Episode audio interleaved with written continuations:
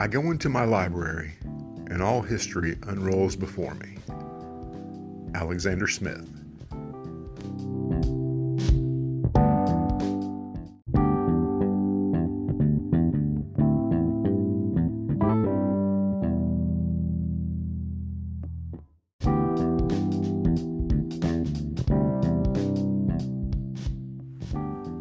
Welcome to the Revisionist History Podcast, where we set the historical record straight, no matter who it might offend. I'm Paul, and we spent the last few episodes looking at myths about historical figures. As important as this is, it's equally important to look at the true facts as well as the myths. For example, back before we had fancy counterfeit detecting pens, the way you learned to identify a fake bill was to handle actual real bills so much that you could instantly identify a counterfeit one. It can be the same with history. While we need to correct myths and revisions, we also absolutely need to spend time learning true history. And one of the best ways to do this is by reading good books on history. So, in today's episode, I offer five titles you definitely should add to your reading list. The books in this list cover a wide swath of history, and I've read all of the ones here, or in a few cases, I'm still in the process of finishing them. So, with that lengthy intro out of the way, here are five books you should pick up the next time you're in a bookstore. Number one The Guns of August by Barbara Tuchman. This is the best book ever written on the causes and early days of World War I by the preeminent historical writer of the 20th century. The Guns of August is a Pulitzer Prize winning book that reads like a fast paced novel. Now, if you want to learn about the later years of the war, you'll obviously need to read other books. But Tuchman covers probably the most important and least understood aspects of the Great War and does it in a way that holds your attention from the first page to the last. Number two, Battle Cry of Freedom by James McPherson. By some estimates, more books have been written about the Civil War than any other conflict in American history, which is no small feat given the broad scope of World War II or the formative importance of the Revolutionary War. I myself first read Battle Cry of Freedom more than 20 years ago, and it remains by far the best one volume history of the Civil War. Shelby Foote's account is a close second for me, but he took three volumes.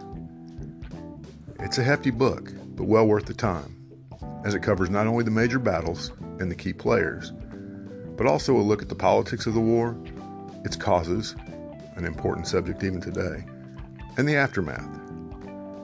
If you're not interested in the Civil War, you will be after reading this book. Number 3 Peter the Great by Robert K. Massie. This is one I read back in college, and Massie knows his stuff when it comes to Russian history. His biography of Catherine the Great is probably better known. But for me, his biography of Peter is his crowning achievement. It's another big book, but Peter was a big guy. He was six foot eight at a time when the average height was around five foot seven. And as Massie shows, Peter towered over both his contemporaries and Europe of the late 17th and early 18th centuries. The book gives not only a full history of Russia, but also of its relationship with the West and how Peter dragged his then backward nation into the modern age. It's a crucial book for understanding not only a giant of world history, but of grasping Russia and its worldview today. Number four, Spain in Our Hearts Americans in the Spanish Civil War, 1936 to 1939, by Adam Hochschild. I put this book on the list not just because it's gripping history, but because it covers one of the least known and least understood wars in modern history, the effects of which are felt in Spain to this very day. The beauty of Hochschild's book is that while covering all of the confusing aspects of the war, it can sometimes be hard to keep track of who was on which side when. He makes it accessible, especially to American readers. He does this by describing the roles and views of people we do know from Ernest Hemingway to George Orwell to John Dos. It's a captivating account of a conflict that, beyond its impact on Spain, was in effect a dress rehearsal for World War II, with Hitler, Mussolini, and Stalin all sending both troops and new cutting edge weapons into the fray. And unlike many history books, it handles the human aspect of the conflict, the people involved, in a moving and memorable way. Number 5 Witness to Hope The Biography of Pope John Paul II by George Weigel. Whether you're Catholic, Protestant, Buddhist, or of no religion whatsoever, if you love history, you can't deny the impact that Pope John Paul II had on the world in the 20th century. Though he himself dismissed such claims, he's widely seen as a catalyst for the fall of communism in Europe, a view Weigel shares. This biography is no mere hagiography, however, and Weigel deftly weaves John Paul's personal history as a Pole under both Nazi and communist occupation with a fine history of the time itself. We get the politics of the time as well, something John Paul had to navigate as he led a 1 billion member, 2,000 year old church. He was a giant of a man who has rightly been named a saint, and knowing him and his time is critical for us today. So, those are my top five books on history that you must read. But for those adventurous types, or those who just read fast, here are five more titles to check out Black Hawk Down by Mark Bowden, about the conflict in Somalia.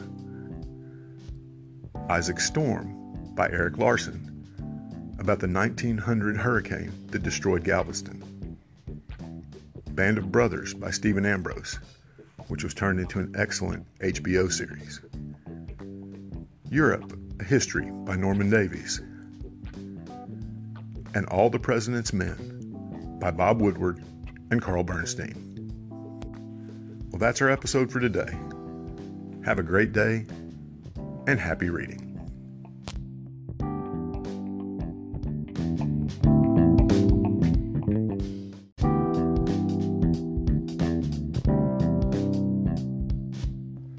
Thanks for listening to today's episode. I hope you're finding this podcast both informative and entertaining. If you'd like to help us keep episodes like this coming, please consider clicking on the Support This Podcast link in the show notes.